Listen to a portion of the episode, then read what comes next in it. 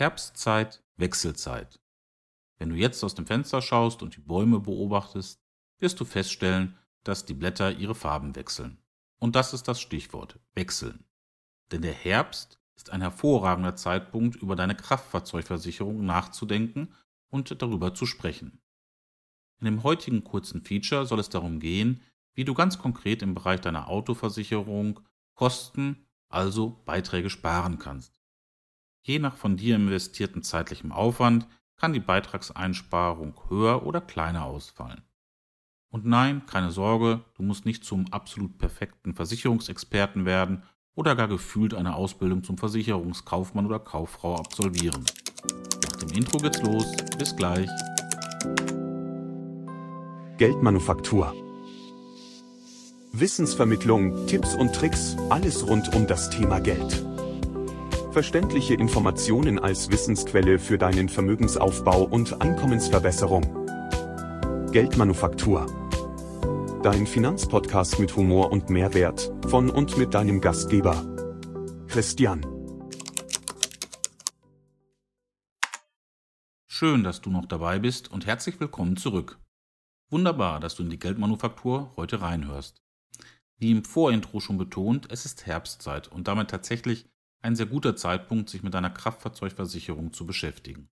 Umso mehr, falls sie seit längerer Zeit, eventuell sogar seit Jahren unverändert läuft.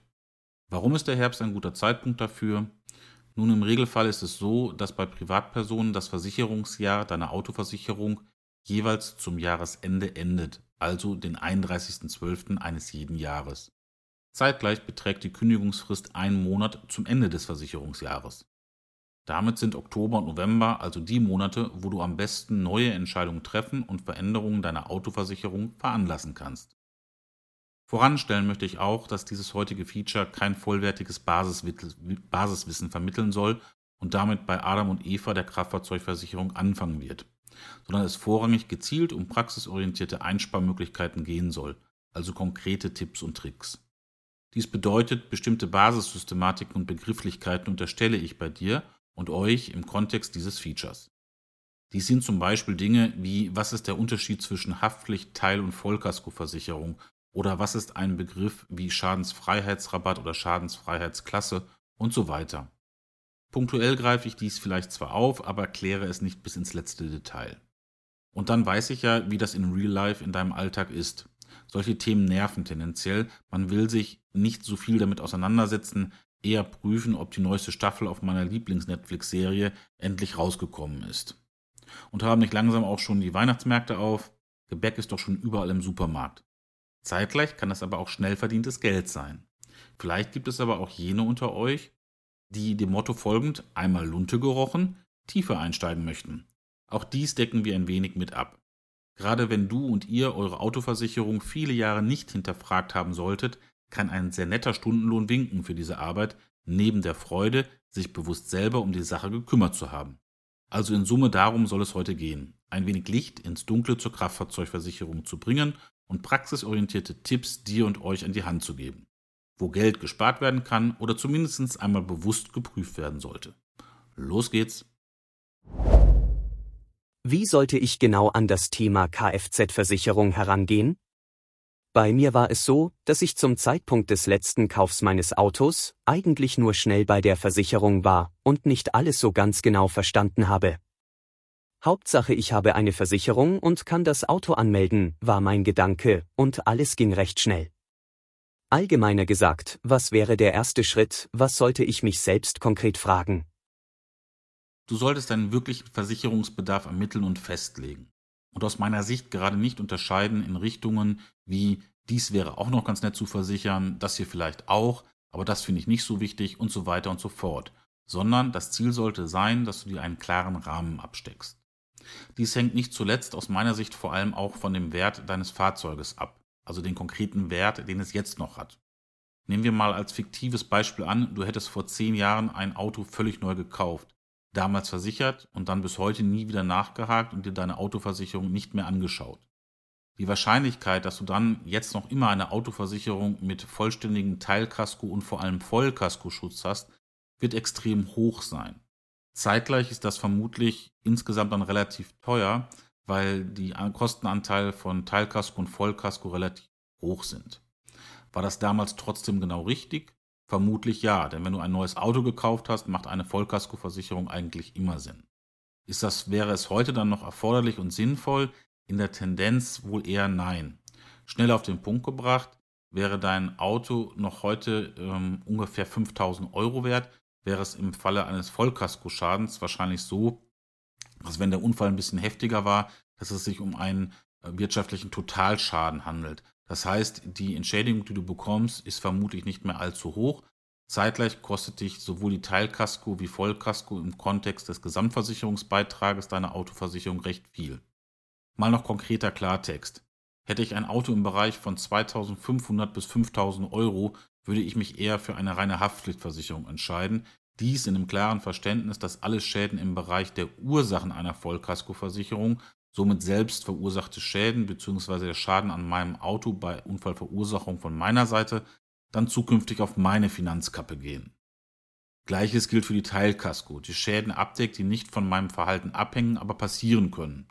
Beispielhaft seien hier Schäden durch Diebstahl, Brand, Hagel, Blitzschlag oder Marderbiss benannt, ohne dies abschließend aufzählen zu wollen an dieser Stelle.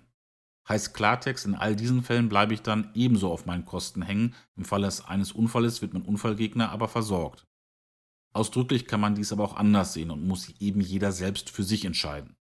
In meinem Beispiel hier könnte ich zum Beispiel auch zum Ergebnis kommen, okay, Vollkasko will ich wirklich nicht mehr und brauche ich nicht mehr, aber Teilkasko will ich weiterhin, weil ich wohne zum Beispiel ländlich und Marder rennen hier an jeder Ecke rum. Alles denkbar, wichtig ist bewusste und klare Entscheidung, eigenverantwortlich selber und unabhängig treffen. Herausarbeiten möchte ich damit lediglich für dich, dass also insbesondere Faktoren für die Ermittlung deines Bedarfs und nur darum geht es, was ist dein Bedarf, der Wert oder Restwert deines Pkw ist. Die Frage deiner wirtschaftlichen Leistungsfähigkeit im Falle von Schadensbehebungen, die erforderlich sind, oder bei Ersatzbeschaffung im Extremfall und die Risikoabwägung für dich selbst in Summe. Dann kommst du automatisch zum Ergebnis, ob du nur eine Haftpflicht oder eine Autoversicherung mit Teilkasko oder sogar das Komplettpaket einer Autoversicherung, einer Kraftfahrzeugversicherung, bestehend aus einer Haftpflicht, einer Teilkasko und einer Vollkasko benötigt. Hast du all das überprüft für dich und ermittelt, dann steht damit erstmal dein grundsätzlicher Grundbedarf, also dein Versicherungsschutz, den du unbedingt benötigst. Welche Fragen sollte ich mir als nächste stellen? Und gibt es eventuell weitere berücksichtigungsfähige Faktoren, die von Relevanz sind? Ja, gibt es, theoretisch wie praktisch und ist Marktpolitik der Versicherungen. Letztlich auch, um es möglichst unübersichtlich zu machen. Etwas positiver und fairer formuliert und auch gesagt, gilt umgekehrt aber auch, dass das die Versicherungen teilweise auch machen, um eventuelle Sicherheitsbedarfe und individuelle Schutzbedürfnisse in unterschiedlicher Skalierung dir gegenüber decken zu können. Entsprechende Faktoren oder Angebote sind zum Beispiel und hier nur auszugsweise wie beispielhaft benannt.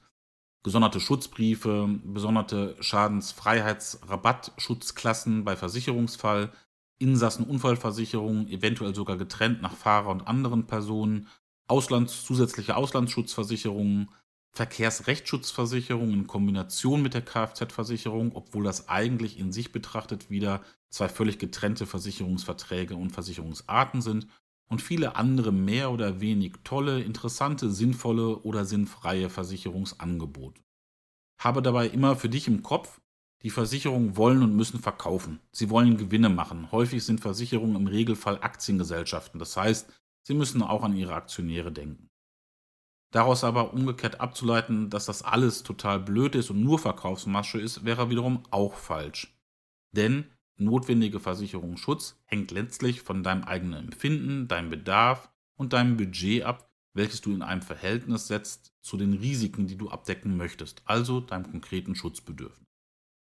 Ich nehme mal ein ganz anderes Beispiel zur sehr vereinfachten Erläuterung für dich. Stell, du vor, stell dir vor, du brauchst das Gewürz Pfeffer, weil du Essen würzen möchtest.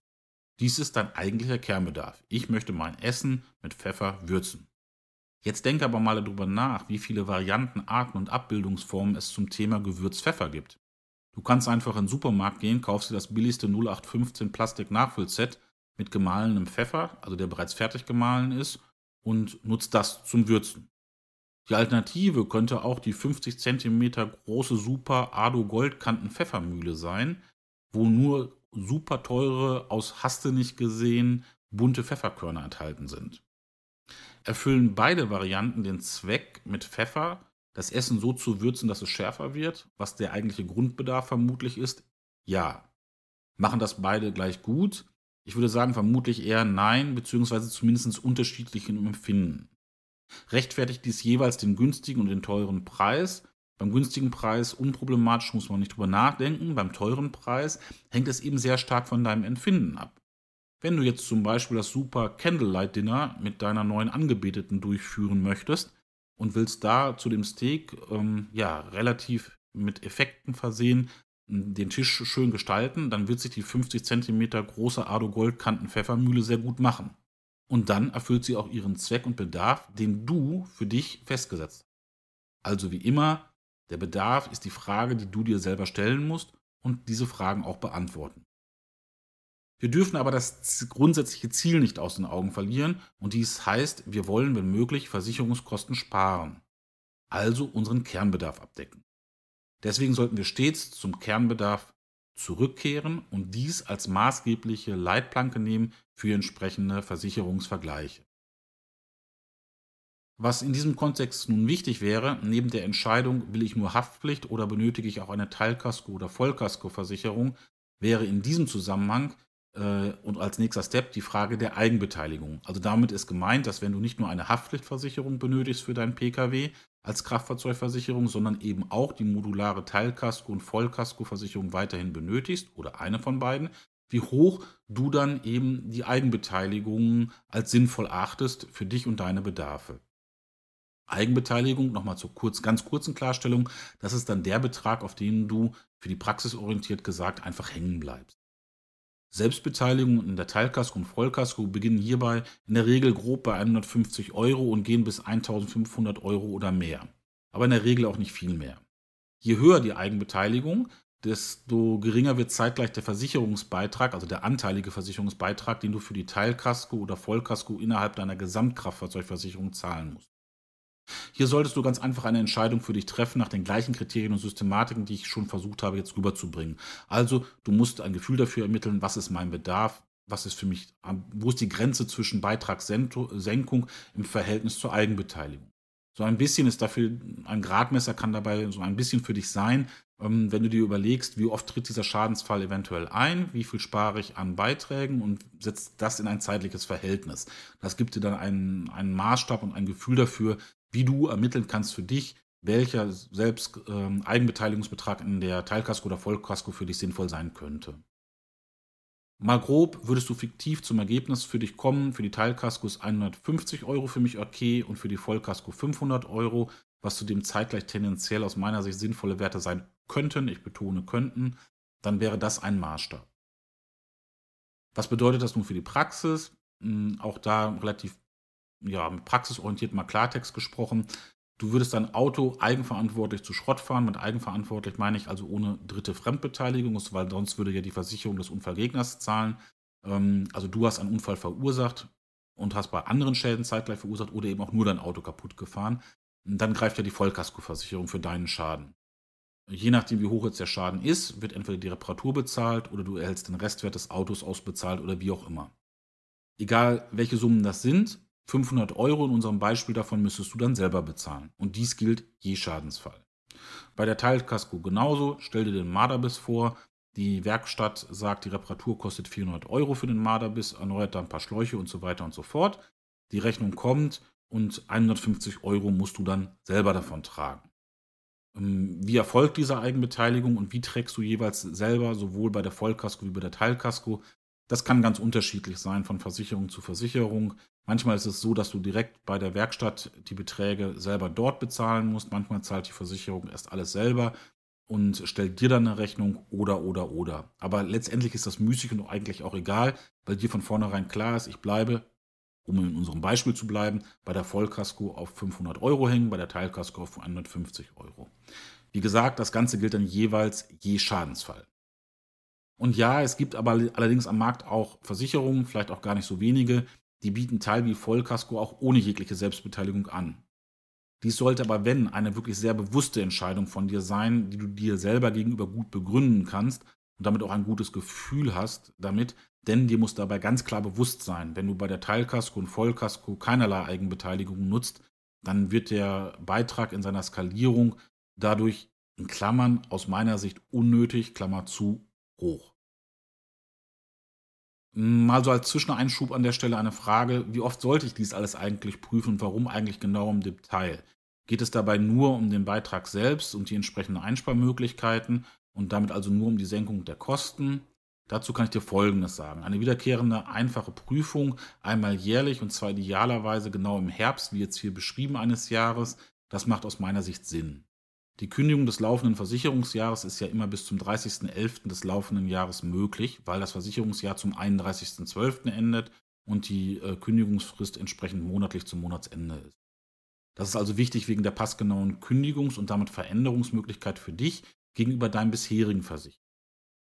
Dabei ist es im Kern sogar auch egal, beziehungsweise umgekehrt zeitgleich von Relevanz. Das bedeutet, du kannst sowohl deinen Versicherer wechseln als auch bei ihm bleiben. Aber auch wenn du bei deinem jetzigen Versicherer eine Veränderung herbeiführen willst von deinem Versicherungsvertrag in irgendeine Richtung, das muss auch nicht immer nur die Beitragssenkung sein, sondern es kann ja auch mal sein, dass du etwas neu oder anders versichern willst, zusätzlich versichern willst. Auch das wäre ein neuer Versicherungsvertrag dann ist es natürlich so, dass wenn du das durch eine oder in der Phase der möglichen Kündigungsfrist machst, du natürlich logischerweise eine wesentlich bessere Verhandlungsposition hast, als in einem Zeitraum, wo der Versicherer jeweils nur mit Kulanz agieren muss. Eine umfassende Prüfung deiner Versicherungssituation im Sinne von Markterkundung und einem ausführlichen Marktvergleich empfehle ich dir in jedem Falle spätestens jeweils im dritten Jahr. Wenn du es natürlich jedes Jahr machst, ist es das Optimum, weil du dann auch stets immer weißt, ich habe die besten Versicherungsbedingungen oder zumindest die aktuellsten Versicherungsbedingungen und habe stets geprüft, ob ich Beiträge sparen kann, auch durch einen vollwertigen Versicherungswechsel, also von einem Versicherer zu einem anderen. Aber wenn du das, wie gesagt, alle drei Jahre tust, bist du eigentlich auch schon ganz gut dabei. Und du kannst ja für dich auch noch entscheiden, ob du die kleine Variante unterjährig jedes Jahr machst, was ich ebenfalls empfehlen würde. Die Wahrscheinlichkeit, dass sich in diesem Zeitraum von drei Jahren relativ viel getan hat am Markt, ist jedoch ausreichend hoch. Dies heißt, dass du die Hinweise aus diesem Feature grundsätzlich beachten und dann entsprechend äh, vorgehen solltest. Aber auch hier, das alles ist Geschmackssache und abhängig von deiner jeweiligen Energie, Lust und Zeit. Wenn du im Kern mit deinem Anbieter zufrieden bist, genügt eventuell auch stets nur die kleine Variante, aber auch dazu dann noch mehr später. Zur Frage, ob es nur um das Geld, also die Erzielung einer Beitragseinsparung geht, die klare Antwort nein, sondern es gibt einen zweiten Nebenaspekt. Dieser hängt mit vertragsadministrativen Gründen zusammen, sowie der Funktionsweise und der konzeptionellen Ausgestaltung von Versicherungen in sogenannte Versicherungstarife. Dies bedeutet hier sehr vereinfacht dargestellt und jetzt eigentlich auch ein bisschen übergreifend über die Kraftfahrzeugversicherung hinaus, dass eine äh, Versicherungsgesellschaft in relativ kurzen Zeitabständen jeweils neue Tarife herausbringt, also diese entwickelt und dann herausbringt und diese dann zu Gruppen zusammenfasst. Die Gruppen sind die Versicherungsnehmer und damit verknüpft sind auch die jeweiligen Versicherungsbedingungen. Das soll heißen, es wird eine Versicherung als Tarif und mit dazugehörigen Versicherungsbedingungen und damit wiederum verbundenen Optionen der Gesamtleistung gebildet. Damit geht die Versicherung dann jeweils an den Markt und versucht diese an dich und andere zu verkaufen. Während dieser Phase kommt also eine Anzahl von x Kunden in den Tarif durch eben den jeweiligen Versicherungsabschluss. Sie bilden sozusagen eine Versicherungsgemeinschaft. Dies sehr vereinfacht dargestellt und auf Basis dessen basiert dann auch die Kalkulation. Danach lebt dieser Tarif mit all diesen Rahmenbedingungen und Eckdaten fort und die Kalkulationen werden natürlich auch fortlaufend aktualisiert und kontrolliert und überwacht. Extrem vereinfacht und bildhaft erklärt, verliert diese Kundengruppe einer Versicherungsgemeinschaft und dem jeweiligen Tarif nun sukzessive seine Unschuld. Dies konkret durch die Schadensfälle. Schadensfälle steigern dann potenziell die Kosten in Mittel- und Langfrist und das kann entsprechend zu Preissteigerungen führen. Das, was ich jetzt hier erklärt habe, ist eine grundsätzliche Systematik bei Versicherungen, die jetzt nicht im Speziellen äh, eins zu eins perfekt auf die Kraftfahrzeugversicherung passt, aber es ist die grundsätzliche Logik dahinter. Wir sind jetzt aber hier noch im, bei dem Hauptthema und Kernthema zum Preis selber, also Kostensenkung und Beitragseinsparung. Worum es mir jetzt hier aber an dieser Stelle tatsächlich vorrangiger eher geht, sind die eigentlichen Versicherungsbedingungen und damit die verbundenen Optionen und somit der Versicherungsschutz im Sinne der möglichen Gesamtleistungen für dich. Tatsächlich ist es so, dass durch verschiedene Multifaktoren sich diese Versicherungsbedingungen stets verändern können und dies auch tatsächlich oft der Fall ist. Gründe dafür sind zum Beispiel die laufende Rechtsprechung, also aus Rechtsstreitigkeiten, wo die Gerichte Sachverhalte klargestellt haben zu Versicherungsbedingungen, neue Marktideen der Versicherungsgesellschaft selber in Form einer neuen Produktgestaltung, auch die Wahrnehmung von eingebrachten Feedback der Kundinnen der Versicherung und vieles mehr. Dies kann durchaus und nicht selten auch dazu führen, dass neue Versicherungsbedingungen durchaus für dich als Versicherungsnehmer und Kunde wesentliche Verbesserungen zu deinen Gunsten mit sich bringen können und damit genau das Gegenteil von dem, was man vielleicht instinktiv annehmen würde, dass es eher negativer wird. Nicht selten ist es, wie gesagt, eher sogar umgekehrt, dass die neuen Versicherungsbedingungen ähm, zu deinen Gunsten sind. Aspekt könnte zum Beispiel sein, dass bei bestimmten Leistungen nun auch ein Schutz bei Fahrlässigkeit besteht, in einem Teilbereich der Versicherung, zum Beispiel Teilkasko oder Vollkasko, eine neue Leistung dazukommt, ohne eine gesonderte Beitragserhöhung oder sich, und dies im Zweifelsfall wirklich wichtig, sich die Versicherungssummen in der Kraftfahrzeughaftpflicht verbessern, also in dem Bereich, wo es um den Schutz geht in Bezug auf den Schaden, den du anderen ungewollt zugeführt hast, nicht nur am Auto, sondern im traurigen und Zweifelsfall und eben auch in Bezug auf einen leider vorliegenden Personenschaden. Einige Zwischenfragen an dieser Stelle. Wie oft sollte ich dies alles prüfen? Warum eigentlich im weiteren Detail? Geht es dabei nur um den Beitrag selbst und diesbezügliche Einsparmöglichkeiten? Also nur um die Senkung der Kosten von mir? Oder gibt es noch andere, eventuell ebenfalls wichtige Gründe, sich diese Mühen zu machen? Genau, die gibt es. Im Kern bei einer Grundprüfung solltest du diese meiner Meinung nach aber tendenziell zunächst ausblenden. Du kannst sie dir natürlich zum Beispiel bei deinem jetzigen Vertrag und Versicherer und allgemein wie stichprobenartig bei zwei, drei anderen Versicherungen oder Versicherungsgesellschaften einmal anschauen und prüfen, um einen Eindruck zu gewinnen. Je weniger du davon aber berücksichtigst, desto besser für den eigentlichen Kernvergleich deiner Versicherung mit der Zielsetzung der Beitragseinsparung. Zu einem wiederum späteren Zeitpunkt deiner Vorgehensweise kommst du im Zweifelsfall dann sowieso noch einmal darauf zurück und hast dann immer noch die Option, entsprechende Dinge abzuschließen und zu veranlassen, dadurch eventuell zwar deine Beitragseinsparung zu mindern, aber im Grundsatz trotzdem diese zu erhalten und in Summe dann die Gesamtleistung, das Gesamtpaket aus Beitragseinsparung und Versicherungsumfang zu optimieren. Worüber reden wir da eigentlich bei solchen Optionen? Die unterschiedlichen Optionen, Möglichkeiten und Leistungen sind hier lediglich beispielhaft und auszugsweise benannt. Sogenannte Telematiktarife mit Sonderrabatten, teilweise und je Versicherer auch anders bezeichnet, bei denen zum Beispiel per App oder einem bestimmten Bauteil, was du im Auto dann beiführen musst, also ständig im Auto hast, deine Fahrweise kontrollieren lässt. Wird diese Fahrweise vom Versicherer dann für gut bewertet, nach jährlicher oder wie auch immer gearteter Auswertung, gepaart mit einem Zeitraum ohne Schaden, kann dies zu weiteren Rabatten in der Versicherung führen und damit Beitragssenkungen und Minderungen.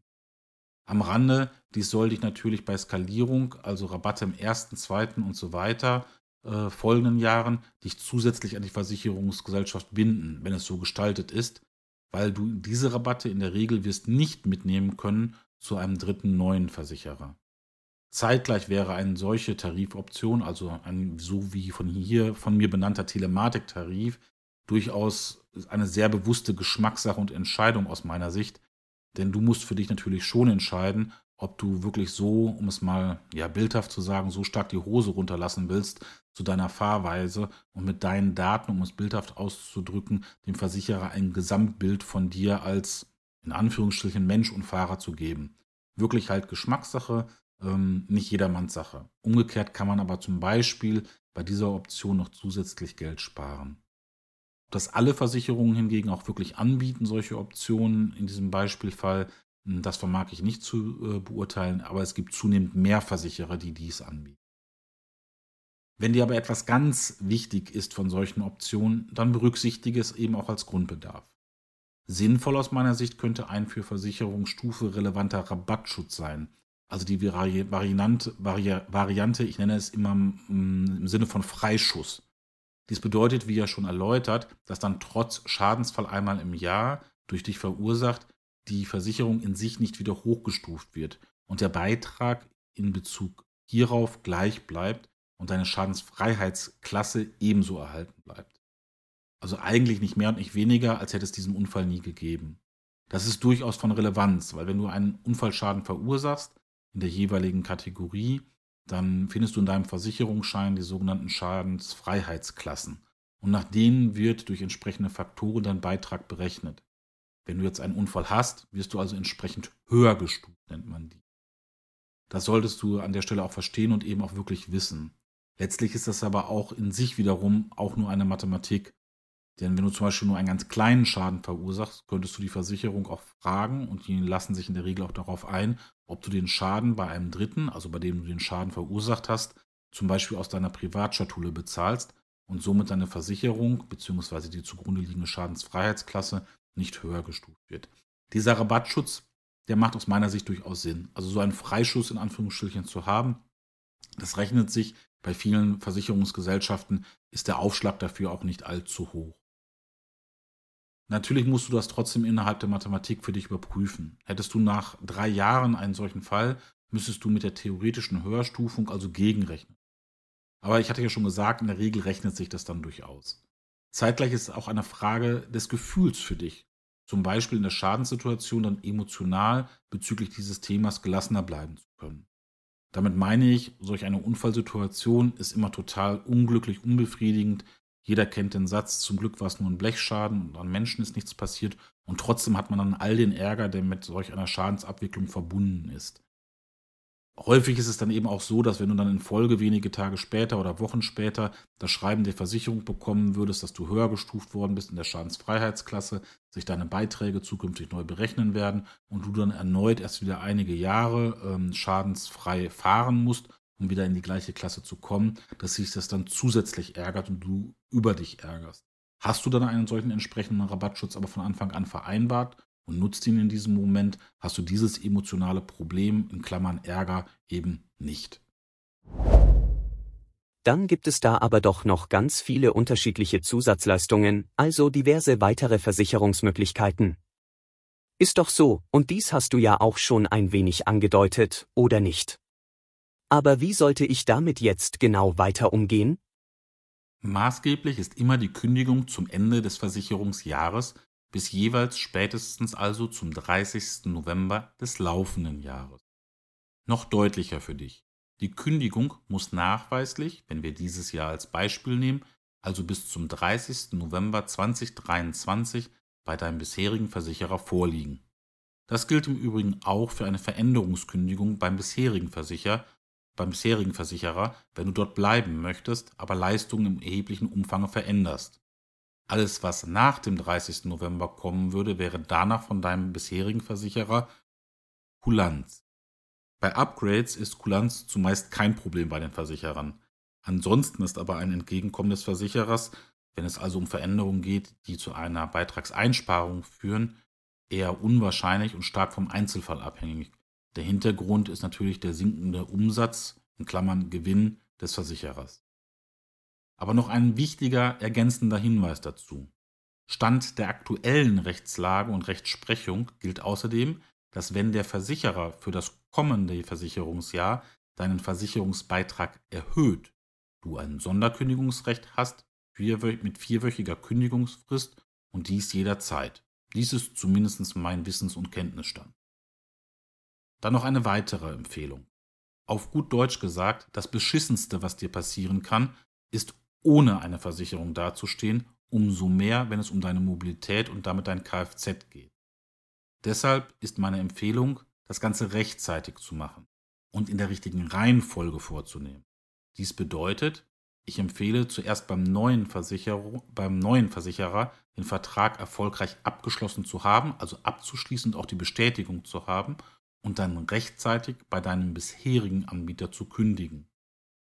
Würdest du umgekehrt vorgehen und hast erst bei deinem bisherigen Anbieter gekündigt und würde es dann bei einer neuen Versicherung nicht angenommen, kann die Rücknahme der Kündigung durchaus nicht möglich sein oder nicht gewollt sein vom bisherigen Versicherer. Diese Art der Vorgehensweise kannst du gleich auch merken, eigentlich für fast alle anderen Versicherungen, dies nur am Rande. Zudem eine neue Versicherung online abzuschließen, dürfte überhaupt kein Problem sein und geht innerhalb weniger Minuten. Machst du das zügig, kriegst du auch relativ schnell die Bestätigung. Die Kündigung beim bisherigen Versicherer würde ich per E-Mail machen und mir eine entsprechende Rückbestätigung erbitten. Häufig ist es so, dass du bei vielen Versicherungen in deren Portalen bereits eine extra Rubrik mit dem Thema Kündigung findest und das auch dort vornehmen kannst. Im Zweifelsfall natürlich etwas versteckt, weil die Versicherungen nicht so gerne die Kündigung sehen. Sollte eine solche ähm, Kündigungsmöglichkeit im Versicherungsportal deiner Versicherung vorhanden sein, kannst du die also nutzen. Ich würde dann aber mir trotzdem vom bisherigen Versicherer die Kündigung bestätigen lassen. Wenn du ganz perfekt sicher sein willst, also recht, im rechtlichen Sinne gemeint, dann solltest du ansonsten formlos schriftlich in Papierform und dann mit Versand als Einschreiben gegen Rückschein agieren. Das ist der sicherlich absolut perfekte Weg, wenn es wirklich zu aus welchen Gründen noch immer Rechtsstreitigkeiten kommen würde. Sollte ein neuer Versicherer bei dir einen Wechselkündigungsservice anbieten, wie das ebenso auch manche Vergleichsportale anbieten, dann kannst du dies nutzen. Sei dabei aber vorsichtig.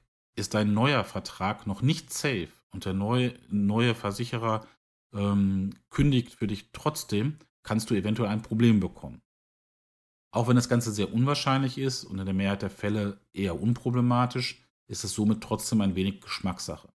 Ich würde dir empfehlen, lieber den gesamten Weg alleine zu gehen, also Schritt für Schritt und in der beschriebenen Reihenfolge vorzugehen.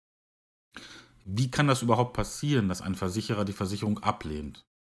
Dafür gibt es Multifaktoren, warum Versicherer einen Versicherungsantrag ablehnen und dies ist zumeist wenig transparent. Am krassesten ist dies häufig bei Risikolebensversicherungen, eher weniger bei Kraftfahrzeugversicherungen. Dies am Rande. Bei der Kraftfahrzeugversicherung kann ein Aspekt und Problem zum Beispiel auch ein sehr teures oder exotisches Auto sein, wie ebenso Autos mit diversen Umbauten, Tuningmaßnahmen etc. Auch dies nur als nachrichtlicher Hinweis und zur Einordnung. Ein normaler 5er BMW oder eine normale S-Klasse, um auch mal trotzdem teure Autos zu benennen, oder ein Tesla oder aber eben umgekehrt auch das ganz normale Auto als, was weiß ich, Opel Corsa, Ford Fiesta oder VW Golf wird im Regelfall noch unter völlig normal laufen. Soweit zur groben Einordnung für dich und dieses Themas. Natürlich kann es auch sein, wenn ein neuer Versicherer aus welchen Gründen noch immer hinreichende Kenntnisse hat über diverse Verkehrsverstöße etc. oder ganz viele Schadensfälle, dass auch dies ein wesentlicher Faktor sein kann, warum ein Versicherungsantrag auf eine neue Kraftfahrzeugversicherung abgelehnt wird. Gibt es in Bezug auf die Haftpflichtversicherung besondere Unterschiede? Oder allgemeiner formuliert, besonders wichtige Aspekte, die ich beachten sollte? Ebenso interessiert mich und stelle ich mir die Frage, was ist bei den anderen wichtigen Versicherungskomponenten, also der sogenannten Teilkaskoversicherung und der Vollkaskoversicherung, besonders wichtig? Ja, es gibt Unterschiede und es gibt Dinge, auf die du hier achten solltest. Die Kfz-Haftpflichtversicherung ist das allerwichtigste Kernstück deiner Autoversicherung. Aus der Versicherungssumme der deiner Kraftfahrzeughaftpflicht wird je Schadensfall alles bezahlt, was du als Schaden verursacht hast. Und hier ist die Krux, an die viele nicht denken. Es gibt hier durchaus nicht unerhebliche Unterschiede bei den Versicherern, was die Versicherungssummen angehen kann. Stand, Stand heute sind hier Versicherungssummen von 50 Millionen bis 100 Millionen Euro empfehlenswert und als gut einzustufen. Klingt sehr viel und eher fiktiv, ist es real aber nicht, wenn du an potenzielle Folgenschäden denkst, wenn mehrere Beteiligte vorhanden sind, hohe Sachschäden, langfristige gesundheitliche Schäden und so weiter. Hier ist also eher angesagt, etwas mehr ist gut. Bei Schäden, wo für dich bezahlt wird, also Teil- und Vollkaskoversicherungssachverhalte, sollte unbedingt auf die Einrede bzw. den Einwand der groben Fahrlässigkeit seitens des Versicherers zugesichertermaßen verzichtet werden. Der Verzicht ist hier das entscheidende Wort. Dies solltest du explizit erfragen oder in den Versicherungsbedingungen selber prüfen. Dies bedeutet, dass der Versicherer auch bei, nennen wir es mal, normaler Unachtsamkeit seine Leistungen erbringt und an dich bezahlt. Wie jetzt schon mehrfach erwähnt, solltest du eventuell auf einen Rabattschutz achten. Dies bedeutet, dass keine Rückstufung oder anders gesagt Höherstufung in der Schadensfreiheitsklasse nach einem Unfall für dich erfolgt. Auf Basis der Schadensfreiheitsklassen wiederum folgt ja die Berechnung deines Versicherungsbeitrages, was ich vorhin schon gesagt. Stichwort auch nochmal zur Erinnerung war hier der Begriff ein Freischuss pro Jahr, wenn ich es noch einmal so nennen darf. Okay, soweit habe ich dies verstanden, und wie gehe ich dann in Folge weiter vor?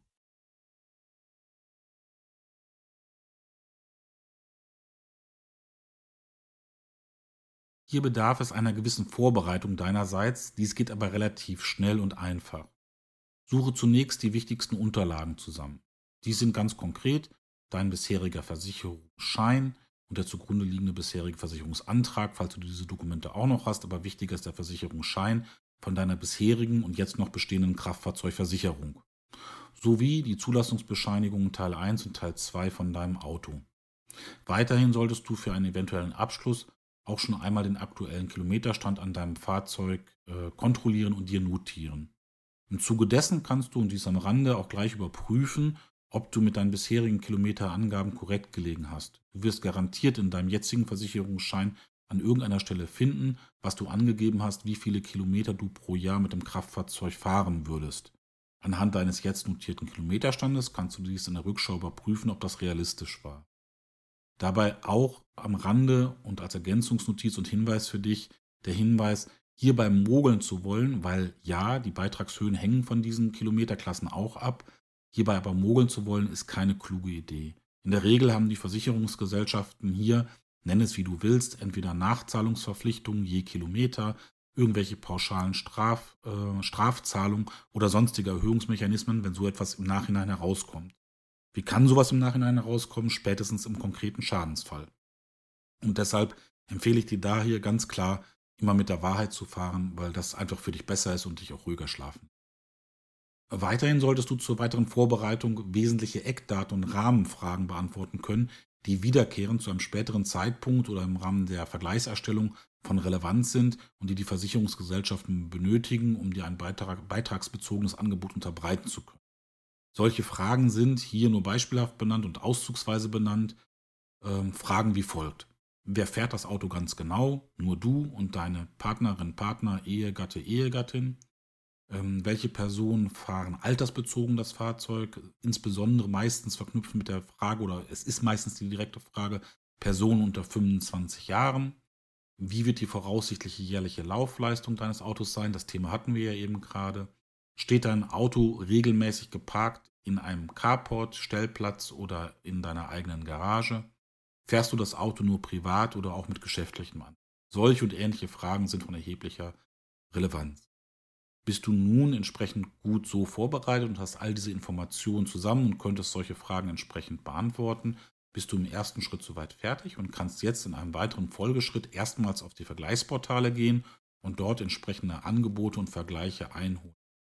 Diese Angaben, die du hier ermittelt hast, werden natürlich im Kern, und das ist sogar der wichtigste Kern, ergänzt um deinen versicherungstechnischen Grundbedarf, den wir ja anhand der bereits erfolgten Fragen und Antworten entsprechend ermittelt haben und die, der vor allen Dingen davon abhängt, wie deine Wunschvorstellungen sind, deine Risikoabwägung ist und deine Sicherheitsbedürfnisse sind. Auch wenn damit jetzt die Kernfrage also beantwortet ist, möchte ich trotzdem nochmal einen Teilaspekt aufgreifen zu diesen Teil- und Kleinfragen, die du benötigst im Rahmen der Angaben für einen Versicherungsvergleich bzw. ein konkretes Versicherungsangebot und zwar ganz konkret den Themenbereich der altersbezogenen Fragen. Also das wäre die Frage, fährt ein Auto zum Beispiel auch eine Person unter 25 Jahren? Für die Versicherung ist dies zum Beispiel von Interesse, weil damit zum Beispiel verknüpft sein könnte, dass jüngere Menschen häufiger ja, schwere Unfälle verursachen oder wie auch immer. Jetzt könntest du dir natürlich in die Situation kommen, dass du sagst, na ja, also in 98 Prozent der Zeit eines laufenden Versicherungsjahres fährt mein Auto auf keinen Fall jemand unter 25 Jahren. Es kann aber Sondersituationen geben, wo dies der Fall ist. Nehmen wir mal durchaus ein lebensnahes Beispiel. Du bist schon etwas gesetzteren Alters. Deine Tochter ist 22 Jahre alt, studiert mittlerweile auswärtig und ist am Wochenende zu Besuch. Und im Rahmen dieses Wochenendbesuches möchte sie jetzt mit einer Freundin zu einem Konzert fahren. oder sie möchte sogar dich und deine Frau äh, zum Essen ausführen und damit du ein bisschen Bier trinken kannst und einen schönen Tag hast, sagt sie, komm, ich fahre heute für. Damit würde in dem Moment eine Person unter 25 Jahren ein Fahrzeug fahren und im Versicherungsschein und beim Versicherungsabschluss hattest du angegeben, mein Auto wird eigentlich nicht von Personen unter 25 Jahren gefahren. Ist das nun problematisch? Weil du könntest jetzt ja sagen, naja, so ein Sachverhalt kann ich ja nie so ganz ausschließen. Und deshalb würde ich dann lieber angeben, dass keine Person unter 25 Jahren, also diese Angabe zu machen, dass keine Person unter 25 Jahren mein Fahrzeug fährt, die möchte ich dann nicht machen. Und die mache ich dann auch trotzdem nicht, obwohl ich dadurch Beiträge einsparen könnte. So kompliziert musst du aber tatsächlich nicht denken und dir auch keine Sorgen machen, sondern wenn für dich einfach klar ist, an gefühlt 99 Prozent aller Zeiträume eines laufenden Jahres wird mein Auto nicht von einer Person unter 25 Jahren gefahren, dann ist dem erstmal so. Und dann würde ich dir auch empfehlen, das so abzuschließen. Die Problemsituation, die daraus entstehen kann für einen Versicherungsfall, also Schadensfall, kannst du dadurch vermeiden. Und das ist das Einzige, was dich dann etwas nerven würde und du, du in dem Moment dran denken müsstest, wäre, dass du dem Versicherer einfach kurz anzeigst und ihn informierst. Das wäre tatsächlich über die Hotline dann eben ein Anruf. Hallo, mein Name ist Max Mustermann, Versicherungsschein sowieso. Ich habe dort angegeben, dass keine Person unter 25 Jahren mein Fahrzeug fährt. Ich möchte äh, mitteilen, dass an diesem Wochenende meine Tochter, die 22 ist, eine Fahrt mit dem Fahrzeug machen wird. Und dann wird der Versicherer sich entsprechend verhalten. Aus persönlichen Erfahrungen, die absolut nicht repräsentativ sein müssen, kann ich dazu mitteilen, dass es dann tatsächlich so ist, dass die Versicherer im Regelfall sagen, ja, es hinterlegt, alles gut und es hat null Auswirkungen auf den Beitrag oder Sonderzahlung oder sonst wie was, sondern die sagen, ist hier vermerkt, alles in Ordnung, machen Sie das, einen schönen Tag noch und bis dahin. Dies nochmal so als nachrichtlichen Nachschlag zur Einordnung solcher Fragen. Umgekehrt sind diese Fragen aber eben tatsächlich wahrheitsgemäß und immer ernst zu nehmen und auch wahrheitsgemäß zu beantworten, damit du nachher einen Schadensfall die nicht selber einen Strick drehst. Das ist also schon ganz wichtig. Also bitte gib zum Beispiel nicht an, mein Auto steht regelmäßig in der Garage. Wenn die Garage tatsächlich aber als, ich sage jetzt mal, Gartenhütte verwendet wird und du alles Mögliche drin hast, dein Auto aber nicht regelmäßig dort parkt, dann, auch wenn du eine eigene Garage hast, wäre das keine wahrheitsgemäße Antwort. Ja? Oder noch extremer, du sagst, mein Auto steht in einer Garage unter einem Carport, hast das aber gar nicht. Weder gemietet noch auf deinem eigenen Grundstück oder wie auch immer. Also, gerade mit Blick auf Schadensfälle, lieber immer bei der Wahrheit bleiben an der Stelle. Alles klar soweit. Ich muss also, so wie ich es bis hierhin verstanden habe, jetzt ganz einfach nur bei bekannten Vergleichsportalen die Angebote vergleichen und habe damit entsprechend einen vollständigen Marktüberblick. Somit die für mich und meine Bedarfe besten Angebote. Klasse Sache, und verstehe ich doch so richtig, oder nicht? Oder ist es eventuell so, dass ich auch noch hier ergänzend besondere Dinge beachten müsste? Durch die Vergleichsportale bekommst du tatsächlich einen guten allgemeinen Überblick wie Gefühl für die Marktsituation. Dies ist schon einmal sehr wichtig und automatisch machst du dich ein wenig mehr mit der Materie in der Praxis vertraut. Auch dies ist natürlich gut. Wissen solltest du aber, dass durchaus gerade nicht, nicht alle Anbieter in den Portalen zu finden sind. Auch durchaus renommierte Versicherungen oder auch preiswerte Versicherungen sind dort nicht oder nicht immer zu finden. Aktuell nach meinem Kenntnisstand zum Beispiel nicht die Hokoburg. Die ist ja durchaus als seriös und relativ bekannt einzustufen, dir vielleicht aus Fernsehwerbung bekannt und ist nur ein Beispiel von potenziell vielen, dass auch größere Versicherungsgesellschaften nicht immer auf den entsprechenden Vergleichsportalen vertreten sind. Deshalb lohnt es sich auch, direkt bei den, Versicherern, bei den Versicherungsgesellschaften auf den Websites jeweils zu schauen und dort die Tarifberechnungen direkt durchzuführen, um auch von diesen Zahlen zu erhalten, insbesondere dann, wenn dir diese Versicherungsgesellschaften besonders wichtig, sympathisch wären oder du aus welchen Gründen auch immer sagst, von dieser Versicherung hätte ich gerne ein Vergleichsangebot. Vielleicht fragst du dich dabei, warum nicht alle Versicherer, Versicherungsgesellschaften auf den großen Vergleichsportalen sind. Ähm, die großen Vergleichsportale sind ja zum Beispiel Check24 oder Verivo. Das kann wiederum viele Faktoren haben. Ein Anbieter kann dies bewusst verhindern. Umgekehrt kann es daran liegen, dass die Kooperation und damit verbundenen Marketing-Werbung wie Kooperation selbst wiederum den Versicherungsgesellschaften selber Geld kostet, was die Beiträge für die Versicherungsmitglieder, also dich als Kunden, ebenfalls erhöhen könnte und die Versicherungsgesellschaft dies vermeiden will. Wird über solche Portale nämlich direkt vermittelt und abgeschlossen gilt, dass spätestens dann, wie auch als Regel, Geld für diesen Abschluss zwischen der Versicherungsgesellschaft und dem Portal fließen muss. Die Geschäftsmodelle mögen sich da fortlaufend ändern und im Teil anders sein und sich im Wandel befinden. Total objektiv sind dies aber letztlich im engeren Sinne nicht. Vor allem sind sie eben, wie schon dargestellt, nicht allumfassend, wenn sie auch sehr weitläufig einen Großteil aller Versicherungen abbilden können. Das muss dir ganz einfach bewusst sein. Und dir sollte auch bewusst sein, dass ja von irgendwas diese Portale leben müssen. Und nur die reine Werbung auf der Webseite dafür wird in der Regel nicht funktionieren, sondern es werden auch andere Gelder zwischen den Portalen und den Versicherungsgesellschaften, ohne dass du es merkst, im Zweifelsfall fließen. Ich glaube, du verstehst, was ich damit sagen will. Und vielleicht nochmal zusammengefasst in Summe. Über die Vergleichsportale bekommst du auf jeden Fall einen guten allgemeinen Marktüberblick. Du solltest aber im Hinterkopf haben, dass bei Weitem nicht alle Versicherungen in den großen renommierten und bekannten Vergleichsportalen, wie hier nur beispielsweise benannt Check24 und Verifox, enthalten sind. Sollte dir persönlich eine ganz bestimmte Versicherungsgesellschaft sehr wichtig sein und du stellst fest, dass sie in den Übersichten der Vergleichsportale nicht inkludiert ist, dann ist die Wahrscheinlichkeit hoch, dass diese Versicherungsgesellschaft, aus welchen Gründen auch immer, sich nicht an einer Kooperation mit diesen Portalen beteiligt. In dem Fall gehe einfach direkt auf die Webseite und prüfe dort den Beitrag nahezu wirklich jede Versicherungsgesellschaft hat heutzutage auf ihrer Webseite eigene Tarifrechner, mit denen du das auch unkompliziert mit wenigen Klicks selber durchführen kannst. Auch noch eine weitere Idee. Vielleicht hast du mehrere Versicherungen, was sogar recht wahrscheinlich ist, wie zum Beispiel normale Haftpflicht oder ergänzend eine Hausratversicherung oder eine Wohngebäudeversicherung, wenn du Wohneigentum hast oder eine Lebensversicherung oder oder oder und ähnliches. Dies vielleicht auch bei unterschiedlichen Anbietern. Wenn du mit diesen jeweils gute Erfahrungen gemacht hast, dann ist auch das in sich bereits ein wichtiger Wert. Denn Erfahrung würde ich jetzt auch wirklich gleichsetzen mit entsprechenden Schadensfällen oder zumindest Erfahrungen mit der dortigen Schadensabteilung und der allgemeinen Supportbetreuung. Wenn du dort wirklich gute Erfahrungen gemacht hast, ist auch dies ein hoher Wert. Würde eine solche Versicherungsgesellschaft wiederum nicht in den Vergleichsportalen auftauchen, sollte dich dies also aus den benannten Gründen nicht zurückschrecken, sondern vielmehr erst recht ein Grund sein, dann auf die Website wie beschrieben zu gehen und dort direkt zu prüfen.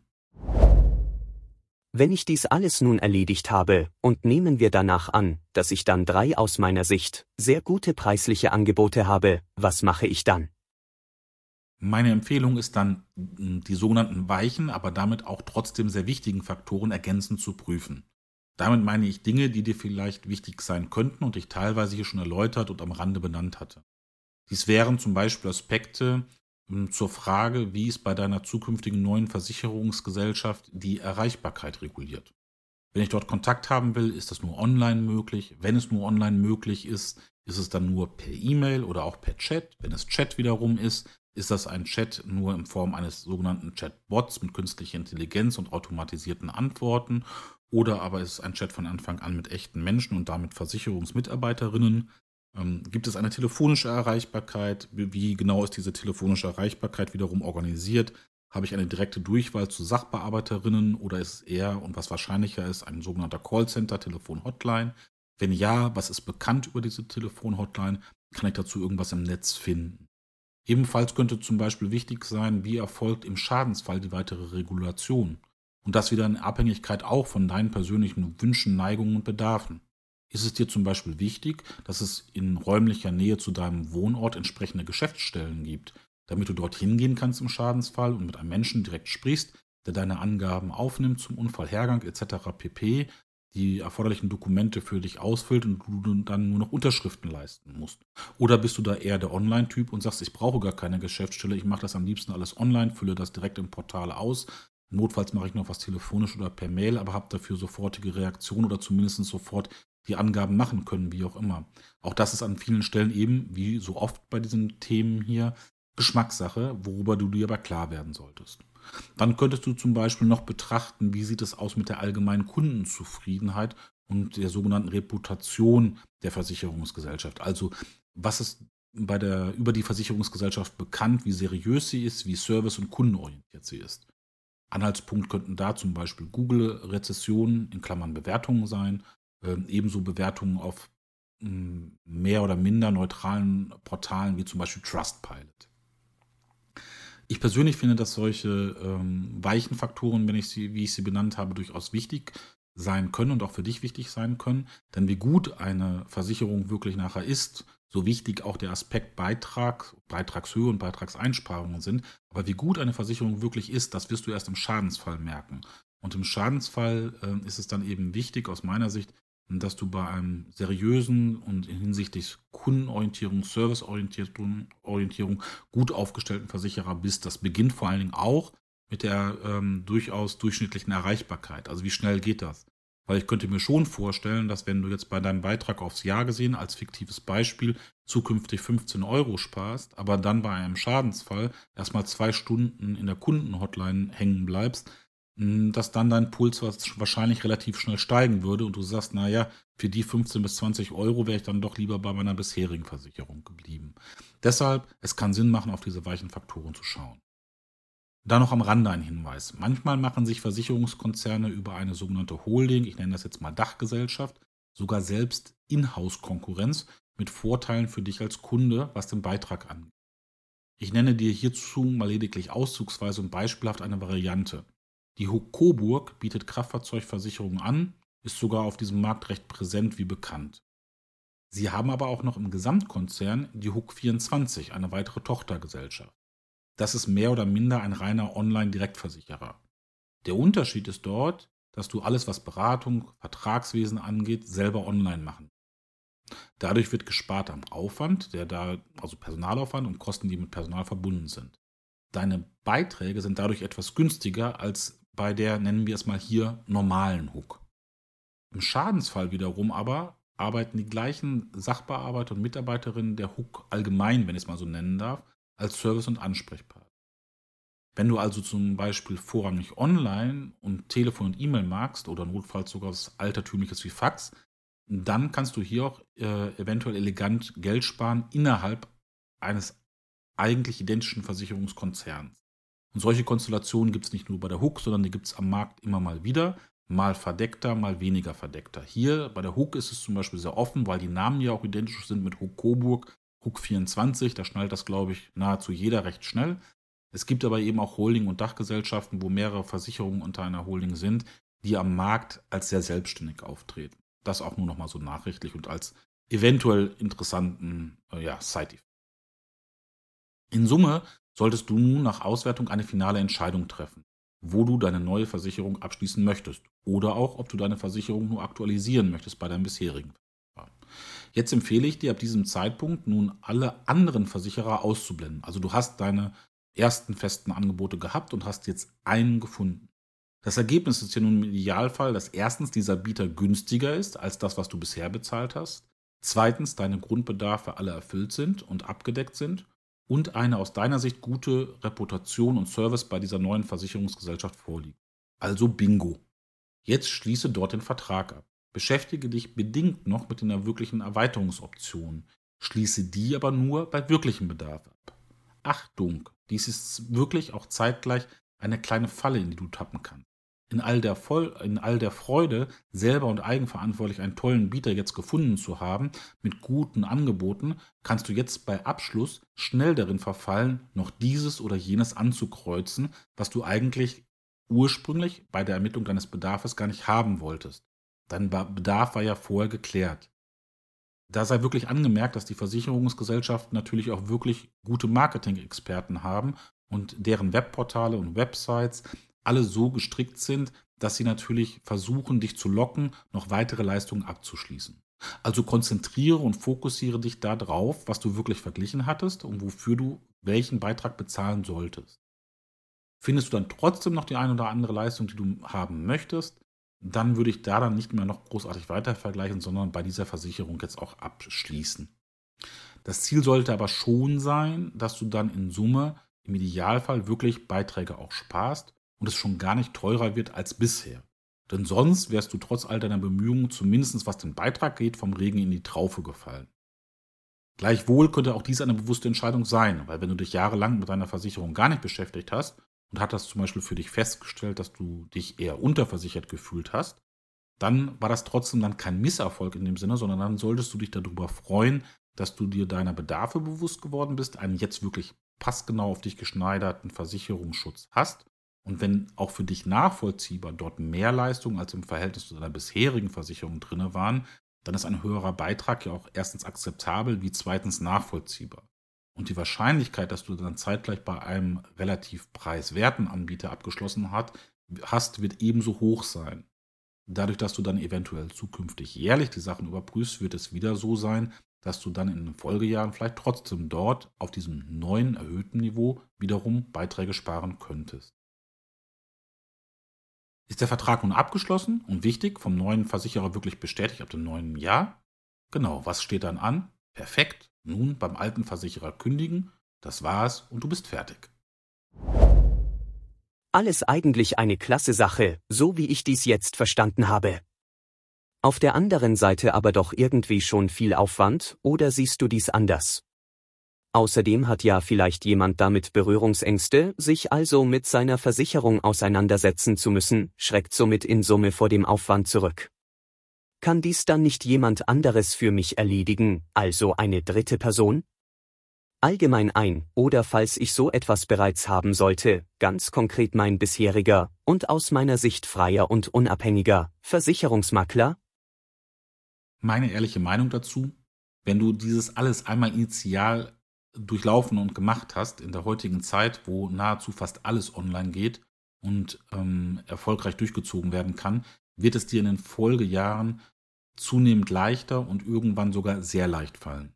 Zeitgleich wirst du sehen, es geht schneller, als du in Summe denkst, und im Idealfall ist der Stundenlohn ergänzend nicht schlecht.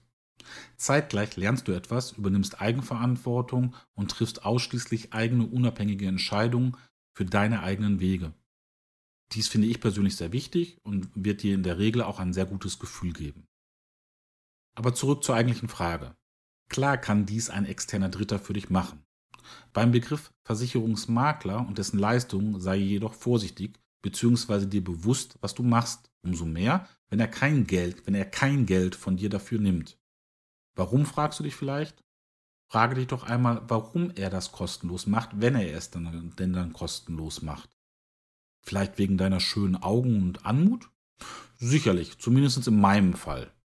Dies sei an dieser Stelle mit viel Selbsthumor gesagt, weil sehen kannst du mich ja an der Stelle. Tatsächlich muss ja auch er etwas verdienen, um davon leben zu können als Versicherungsmakler, und dessen solltest du dir bewusst sein. Dies machen solche Versicherungsmakler oder Vermögensberater, wenn sie für dich vermeintlich kostenlos arbeiten, dadurch, dass sie Prämien von den vermittelten Versicherern erhalten, also jeweils nach Abschluss. Diese sind aber auch nicht exorbitant hoch, schon gar nicht bei einer Kraftfahrzeugversicherung. Entsprechend wenig Zeit muss der Makler da reinstecken, soll es sich auf Dauer für ihn rechnen und lohnen. Ist das deshalb ein undenkbarer Weg, über einen Versicherungsmakler zu gehen? oder gar ein falscher Weg deshalb, äh, falscher Weg deshalb. Pauschal würde ich da auch nicht, nicht Ja oder Nein zu sagen, im Sinne von, das ist wirklich falsch, sondern nur, sei dir der Rahmenbedingungen bewusst. Diese kostenlosen Makler arbeiten meistens mit einigen Versicherungen zusammen und aus dieser Auswahl wiederum vermitteln sie für dich halt ein geeignetes Angebot. Sollte dir dabei ein Angebot unterbreitet werden, was wiederum aus deiner Sicht wirklich all deine Wunschkriterien und deine Bedarfe deckt und erfüllt, die Versicherung, die dir angeboten wird, also die Gesellschaft, einen guten Ruf hat und der Beitrag tatsächlich etwas günstiger ist oder zumindest bei der gleichen Beitragshöhe bleibt bei besseren Leistungen, dann kannst du ein solches Angebot natürlich abschließen. Und dann kann es dir natürlich auch egal sein, ob der Versicherungsmakler dafür wiederum eine Provision bekommt. Kritisches Hinterfragen deinerseits kann dabei die Sache und Entscheidungsfindung für dich wiederum abrunden. Ein weiterer Weg ist, und wenn man aber schon einen dritten Partner haben möchte und der auch ebenso möglich wäre, und zeitgleich wäre das dann, wenn ich schon einen dritten haben möchte, eher aus meiner Sicht der Königsweg, wäre ein wirklich vollständig unabhängiger Berater. Solche unabhängigen Versicherungs- oder Vermögensmakler, Berater, nennen das wie du willst, ähm, die sind etwas anders als die breite Masse vielleicht sogar an diesem mit dem Auftrag, das Ganze ein wenig mit dir gemeinsam zu machen, im Sinne von Einarbeitung und Heranführung im hier beschriebenen Sinne von mir, damit du das dann zukünftig vielleicht doch selber machst.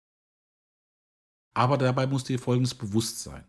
Bei völlig unabhängigen Beratern dieser Art, wie ich sie hier meine, zahlst du eben diese Person. Denn auch die muss, wie ja schon eben problematisiert und beschrieben, von etwas leben. Da sie keine Vermittlungsprovision von den Versicherungsgesellschaften bekommt, muss sie dir also Geld für die jeweilige Dienstleistung in Rechnung stellen. In der Regel ist das ein sogenannter Honorarberater. Das ist auch der Fachbegriff dafür. Das Problem dabei, gerade in Bezug auf die Kraftfahrzeugversicherung, ist aber, dass potenziell natürlich die Ersparnis, die, durch, die du durch den Versicherungswechsel erzielen könntest, in dem Moment nur temporär ist und zweitens nicht zwingend immer so hoch sein wird, wie das Honorar, was der Honorarberater dir gegenüber aufruft. Mm, das ist also insoweit eine Entscheidung, die du für dich treffen musst. Mm, aus meiner Sicht ist aber ein Honorarberater, wenn ich schon Dritte beauftrage, die beste Variante. Und wenn du ihn so beauftragen würdest, dass er dich nicht nur ein, eine Sache vermittelt, sondern zeitgleich dir in dem auch diesem Podcast-Sinne entsprechenden Sinn und Zweck dich an diese Thematik unterstützend heranführt, dann wäre es einmalig gut investiertes Geld. Weitere Empfehlung und Tipp dabei aber, frage stets vorher, welche Stundensätze der Honorarberater auf. Im Rahmen des Vertragsabschlusses der Autoversicherung gibt es dann da ja noch diverse Zusatzleistungen und Angebote, also besondere weitere Tarifmerkmale der Versicherung. Hast du da noch Tipps für uns, wie ich damit umgehen soll? Ja, einen habe ich dann noch, der wie immer nur subjektiv meine Meinung ist, aber den ich durchaus wichtig finde. Sehr häufig werden auch Bundles angeboten mit einer Verkehrsrechtsschutzversicherung. Der volle Versicherungsschutz, alles aus einer Hand. Eventuell rutscht man dabei auch schnell in eine vollwertige Rechtsschutzversicherung, also eine Versicherung, die Anwaltskosten übernehmen soll im Streitfall und diesen nicht nur im Falle von Unfällen, also Verkehrsrechtsschutz, sondern auch in anderen Rechtsschutzfällen. Dabei eine Regel und Tipp aus meiner ganz persönlichen Sicht. Ich würde gerade nicht dort die Rechtsschutzversicherung abschließen wollen, wo ich die meisten sonstigen Versicherungen habe. Vielleicht fragst du dich, warum, wenn ich doch ansonsten mit der Versicherungsgesellschaft so zufrieden bin? Naja, stelle dir vor, du willst aus welchen Gründen auch immer deine Versicherung selber verklagen, weil du mit ihnen in Rechtsstreitigkeiten bist, weil sie zum Beispiel einen Schadens- oder Versicherungsfall nicht so anerkennen wollen oder Leistungen so erbringen wollen, wie du es für richtig hältst, laut deines Versicherungsvertrages. Es wird dann ziemlich schwierig sein, wenn dann deine Rechtsschutzversicherung bei der gleichen Versicherungsgesellschaft ist. Offiziell will das natürlich niemand bestätigen, aber ich glaube, ich muss das nicht noch weiter tiefergehend erläutern. Alleine schon rein vom Gefühl her müsste dir bewusst sein, dass es ein cleverer Move von dir sein könnte, dass die Rechtsschutzversicherung gerade bei einer anderen Versicherungsgesellschaft ist wo nicht der Großteil deiner sonstigen Versicherungen ist. Nachschlag in diesem Kontext zu diesem Thema Rechtsschutz und allgemeinrechtliche Dinge. Wenn du einen Unfall nicht verursacht hast, musst du die gegnerische, Versicher muss die gegnerische Versicherung nahezu alle Kosten zahlen. Notfalls auch berechtigte Anwaltskosten. Zumindest ist dies mein, an der Stelle betone ich, unverbindlicher Kenntnis. Umgekehrt wird deine Versicherung im Eigeninteresse ebenso versuchen, nicht berechtigte Ansprüche gegen dich abzuwenden mit deren eigenen Rechtsabteilung. Notfalls sogar auch im Klageverfahren, was dann deren, wie gesagt, deren Rechtsabteilung machen wird, ohne eine von dir beauftragte Rechtsanwaltskanzlei. Rein in Bezug auf, äh, rein Bezug auf Straßenverkehr überlege dir also, wofür du eine Verkehrsrechtsschutzversicherung wirklich brauchst. Der häufigste Fall wird letztlich nämlich der sein, dass es eher um andere Aspekte geht, wo du Rechtsschutz benötigst. Zum Beispiel solche Thematiken wie Bußgeldverfahren oder Führerscheinentzug, zum Beispiel nach zu schnellem Fahren oder ja, der roten oder vielleicht doch orangen oder teilgrünen Ampel. Ähm, diese Dinge, das musst du auch wieder als Risiko selber für dich abwägen, kann man natürlich auch anders verhindern, indem ich zum Beispiel mich an die Straßenverkehrsordnung halte, indem ich ähm, Apps nutze etc. pp. Letztendlich, wie schon oft an dieser Stelle äh, und dieser Episode gesagt, auch ein Stück weit Geschmackssache. Entscheidend auch nur wieder hier, treffe eine bewusste eigene Entscheidung. Und dann gibt es da noch die sogenannte Mallorca-Versicherung. Die kann Sinn machen. Die Logik ist dabei, dass ein Mietwagen im Ausland über deine Versicherung ergänzend nach deutschem Versicherungsniveau mitversichert ist. Dies kann dito Sinn machen, wenn du den Bedarf hast, aber auch nur dann. Frage dich also, wie oft bin ich im Urlaub? Wie oft miete ich da einen Mietwagen und reichen mir die dortigen Versicherungsbedingungen nicht doch aus? Die Krux ist dort häufig, was so Haftpflichtversicherungssummen angeht. Also auch hier eine bewusste Entscheidung erforderlich. Sinnvoll kann sie wie gesagt sein, weil im Ausland gerade die Haftpflichtversicherungssummen deutlich niedriger sein können als auf deutschem Versicherungsniveau. Gleiches gilt für bestimmte Einreden von Fahrlässigkeit, grober Fahrlässigkeit etc. pp. Stelle dir dabei im Gesamtkontext einen heftigen Personenschaden mit, Wien, mit Mietwagen, den du fährst, im Ausland vor. Da kann schnell auch die Versicherungssumme einer dort abgeschlossenen Versicherung knapp werden. Also kann Sinn machen, muss nicht Sinn machen, Geschmackssache. Die Abschlussfrage. Du hast mehrfach von einem deutlich schnelleren und bequemeren Weg gesprochen und dies angedeutet. Eine Möglichkeit, die Versicherung schnell zu prüfen und eventuell trotzdem Beiträge zu sparen. Wie sieht dieser Weg und Möglichkeit denn nun aus? Ja, genau, korrekt. Das schulde ich dir und euch da draußen noch. Und im Spaß gesagt, das, was jetzt kommt, ist für die Faulen unter euch und uns. Und das sollten wir manchmal auch wirklich zurecht sein. Du hast also vermutlich keinen Bock auf diese gesamten Vergleiche. Du willst dich, auch wenn du das hier alles interessant gefunden hast, nicht mit Versicherungsbedingungen und den ganzen Details auseinandersetzen, Angebote erstellen, vergleichen, neu abschließen und so weiter und so fort. Habe ich viel Verständnis für und kann ich ebenso nachvollziehen. Umgekehrt hast du aber auch ganz gerne Mitnahmeeffekte und wenn du mit relativ wenig Aufwand recht zügig und schnell entweder Beiträge in einem gewissen Umfang sparen könntest oder aber den gleichen Versicherungsschutz bei einer Versicherungsgesellschaft äh, zum gleichen Preis bekommst, aber mit besseren Versicherungsbedingungen und du mit der Versicherungsgesellschaft zufrieden bist, dann wäre auch das für dich in Ordnung. Irgendwie so in etwa und in diese Richtung, wie gesagt, verstehe ich gut. Das, was jetzt kommt, ist auch nicht das Monstergeheimnis und der super-duper-Geheimtipp oder die Büchse der Pandora, sondern einfach nur der Hinweis, wie man so etwas in der Praxis dann umsetzen kann. Wichtig ist nochmal dabei, dass du aber grundsätzlich mit der Versicherungsgesellschaft, wo du jetzt bist, dann im Kern zufrieden sein. Wie sieht es nun aus? Die Erfahrung im Leben ist doch die, irgendwann am Ende des Jahres kommt die neue Rechnung für deine bisherige Kraftfahrzeugversicherung. Was machst du damit? wenn du überhaupt intensiv drüber schaust, dann nur eher, ja, intensiv wirst du eben gerade nicht drüber schauen, sondern schaust flüchtig drüber. Du lochst es und heftest es ab, im besten Falle. Vielleicht bist du auch schon bei einer Online-Versicherung und hast nur eine Mail bekommen mit deinem neuen Versicherungsschein, mit neuen Beiträgen und hast gar nicht zur Kenntnis genommen, dass dort sogar eine Beitragserhöhung ist oder was dort überhaupt im Detail, Detail drin steht, weil du gar keine Zeit dafür hast. So. Also die identische Situation eigentlich, wie du sie beim allerersten Autokauf hattest, wo du einfach nur schnell eine Versicherung haben wolltest. Das kannst du jetzt aber trotzdem stoppen und ausnutzen, diese Situation, und diesen Mitnahmeeffekt eventuell erzielen. Und zwar, wir gehen, wie gesagt, nochmal davon aus, du bist total zufrieden mit deiner Versicherungsgesellschaft und vom Grundsatz her hast du auch das, zumindest das Gefühl solltest du haben, dass dein Versicherungsschutz im Kern passt. Einen Wechsel hältst du also auch nicht für zwingend erforderlich und willst du im, im Zweifelsfall auch gar nicht. Dann gehst du jetzt wie folgt vor, frage entweder telefonisch direkt bei deiner Versicherungsgesellschaft nach. Ist es eine ganz klassische Versicherungsgesellschaft noch mit Geschäftsstellen? Geh einfach in die Geschäftsstelle. Ähm, aber wie gesagt, meistens geht es auch telefonisch oder eben auch online, direkt im Portal, äh, dass es dort Punkte gibt, Berechnung zum neuen Tarif oder wie auch immer.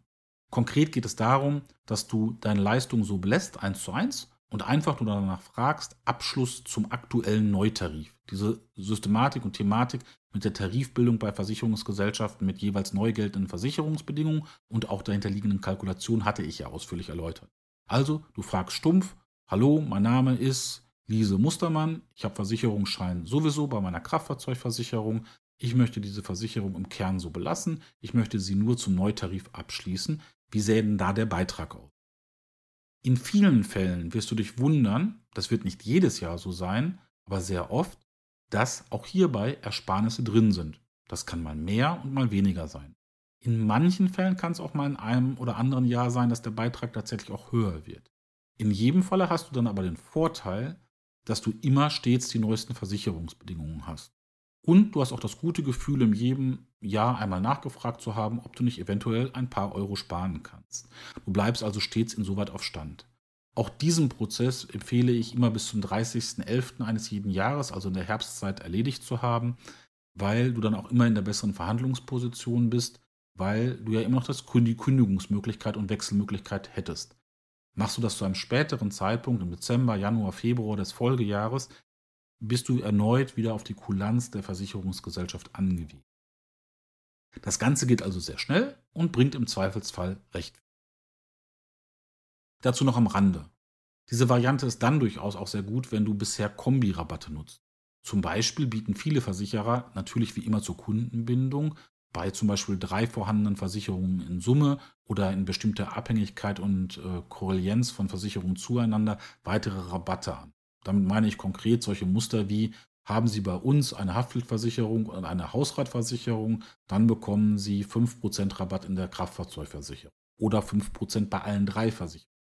Auch so etwas kann sich lohnen und rechnen und kann mit ein Grund sein, warum ich bei einer Versicherungsgesellschaft, mit der ich grundsätzlich sowieso zufrieden bin, auch bleiben möchte, weil auch dadurch Beiträge, Beiträge attraktiver werden. Gerade dann ist diese schnelle Methode umso besser, weil das ja alles dann für dich feststeht und du einfach dadurch sorgst, immer auf den aktuellsten Versicherungsbedingungen zu sein und zeitgleich dich erkundigst, ist im neuesten Tarif dann auch eine Beitragseinsparung.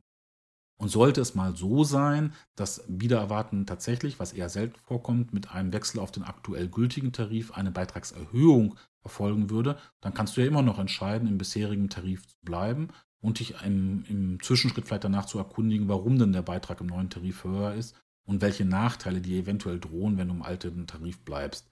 Da du im Zweifelsfall aber jahrelang vor dich darum gar nicht gekümmert hattest, würde ich das dann auch locker sportlich sehen, um das mal so zu nennen. Dann noch ein vielleicht allerletzter Tipp. Versicherungen, wann immer dir möglich, stets jährlich zahlen. Bei den meisten Versicherern, bei den meisten Versicherungsgesellschaften gibt es dann nochmals einen, wenn auch in der Regel sehr geringen und weniger spürbaren, aber nichtsdestotrotz vorhandenen zusätzlichen Rabatt. Jährliche Zahlungsweise ist stets die preiswerteste Zahlungsweise bei Versicherungen. Das soll es jetzt aber auch gewesen sein an Tipps und Tricks für deinen Alltag mit deinen Versicherungen Heute mit besonderem Schwerpunkt und dem Hauptthema Kraftfahrzeugversicherung, Herbstzeit, Wechselzeit. Ich hoffe, du fühlst dich ganz gut informiert, kannst etwas damit anfangen und im Idealfall umsetzen, bist etwas schlauer oder neugieriger geworden, das wäre klasse. Wenn es dich dann noch ein wenig unterhalten hat, freut mich dies sehr. Wie immer sei zum Schluss gesagt, dies alles ist keine Handelsempfehlung und auch keine Aufforderung zu irgendeiner Handlung deinerseits. Wenn du etwas veränderst, handelst du stets auf eigene Verantwortung und Risiko. Ich habe hier in diesem Feature nur meine Sicht der Dinge, die erläutert und darstellen. Wie so oft muss auch dieser Satz leider zum Schluss kurz raus, auch wenn es dir wahrscheinlich sowieso klar ist. Und in diesem Sinne will ich dich nicht länger aufhalten, sage vielen herzlichen Dank für deine wertvolle Zeit, vielen Dank für das Zuhören, sage bis die Nächte, dein Christian. Tipper, Tipper, Tipper. Ein Zeichen dafür, dass du es bald geschafft hast. Nun ist nur noch Outro-Time. Dies war ein Feature der Geldmanufaktur. Deinem Finanzpodcast rund um Themen deines Geldes und Vermögensaufbaues. Dein Gastgeber Christian und sein Projekt MyMPI Find Your Way hoffen, dass dir diese Episode gute Unterhaltung mit Mehrwert für deinen finanziellen Alltag geboten hat. Wenn dir der Beitrag und Podcast gefällt, wäre natürlich ein Abo und Daumen hoch für die Geldmanufaktur eine echt super Sache. Darüber würde sich Christian sehr freuen. Hinterlasse auch gerne Kommentare und Feedback. Und falls dir die Geldmanufaktur mit seinen Tipps und Tricks sowie der Wissensvermittlung wirkliche Mehrwerte bietet, lass doch deine lieben Freunde und Familie teilhaben daran. Mach ein wenig Werbung und Gutes soll man doch teilen. Das erhöht die Reichweite und wäre eine tolle Aktion von dir, die Christian unterstützt. Schon einmal vorab, vielen lieben Dank dafür. Falls die Geldmanufaktur dir gute Unterhaltung bietet und du noch einen Schritt weitergehen möchtest, bietet dir Christian qualitativ hochwertige und zeitgleich preislich sehr faire Online-Kurse an. Dies sowohl für den Bereich deiner Finanzen, als auch für die Optimierung von Techniken und Kompetenzen im Bereich deiner persönlichen Entwicklung. Zeitgemäße Fort- und Weiterbildung, online, wann, wie und wo immer du magst. Klingt gut, oder? Bei Interesse schaue einfach einmal auf der Website mympi.info vorbei. Registriere dich dort völlig unverbindlich für die Akademie und erhalte alle Informationen. Ach ja, dann gleich noch ein Tipp für dich, falls dir dies Format gefällt, wirst du sicherlich auch die Denkmanufaktur mögen und gerne hören. Die Denkmanufaktur beschäftigt sich mit Themen des gesellschaftlichen Diskurses oder von aktueller Relevanz, wie ebenso spannende Themen des Alltagslebens. Dies sind zum Beispiel Fragen und Themen der Achtsamkeit, Motivation, Kommunikation und vielen anderen mehr. Die Denkmanufaktur findest du überall dort, wo es Podcast oder eben auch die Geldmanufaktur gibt. Hör einfach mal rein, wenn du Lust und Zeit hast. Unterhaltung mit Mehrwert. Damit genug der Werbung und Schlussworte. Du willst hier langsam raus, völlig verständlich. Im besten Falle bist du schon gespannt auf die nächste Episode der Geldmanufaktur. Was jetzt noch bleibt. Ganz einfach. Herzlichen Dank zu sagen für deine wertvolle Zeit, die du mit dem Zuhören dieser Episode, dem Projekt von Christian geschenkt hast. Balsam auf die Seele eines Podcast-Produzenten. Also, noch einmal vielen Dank für deine Zeit und in diesem Sinne bis bald zu einem neuen Feature deines Finanzpodcasts, der Geldmanufaktur. Bis die Nächte und mache es gut.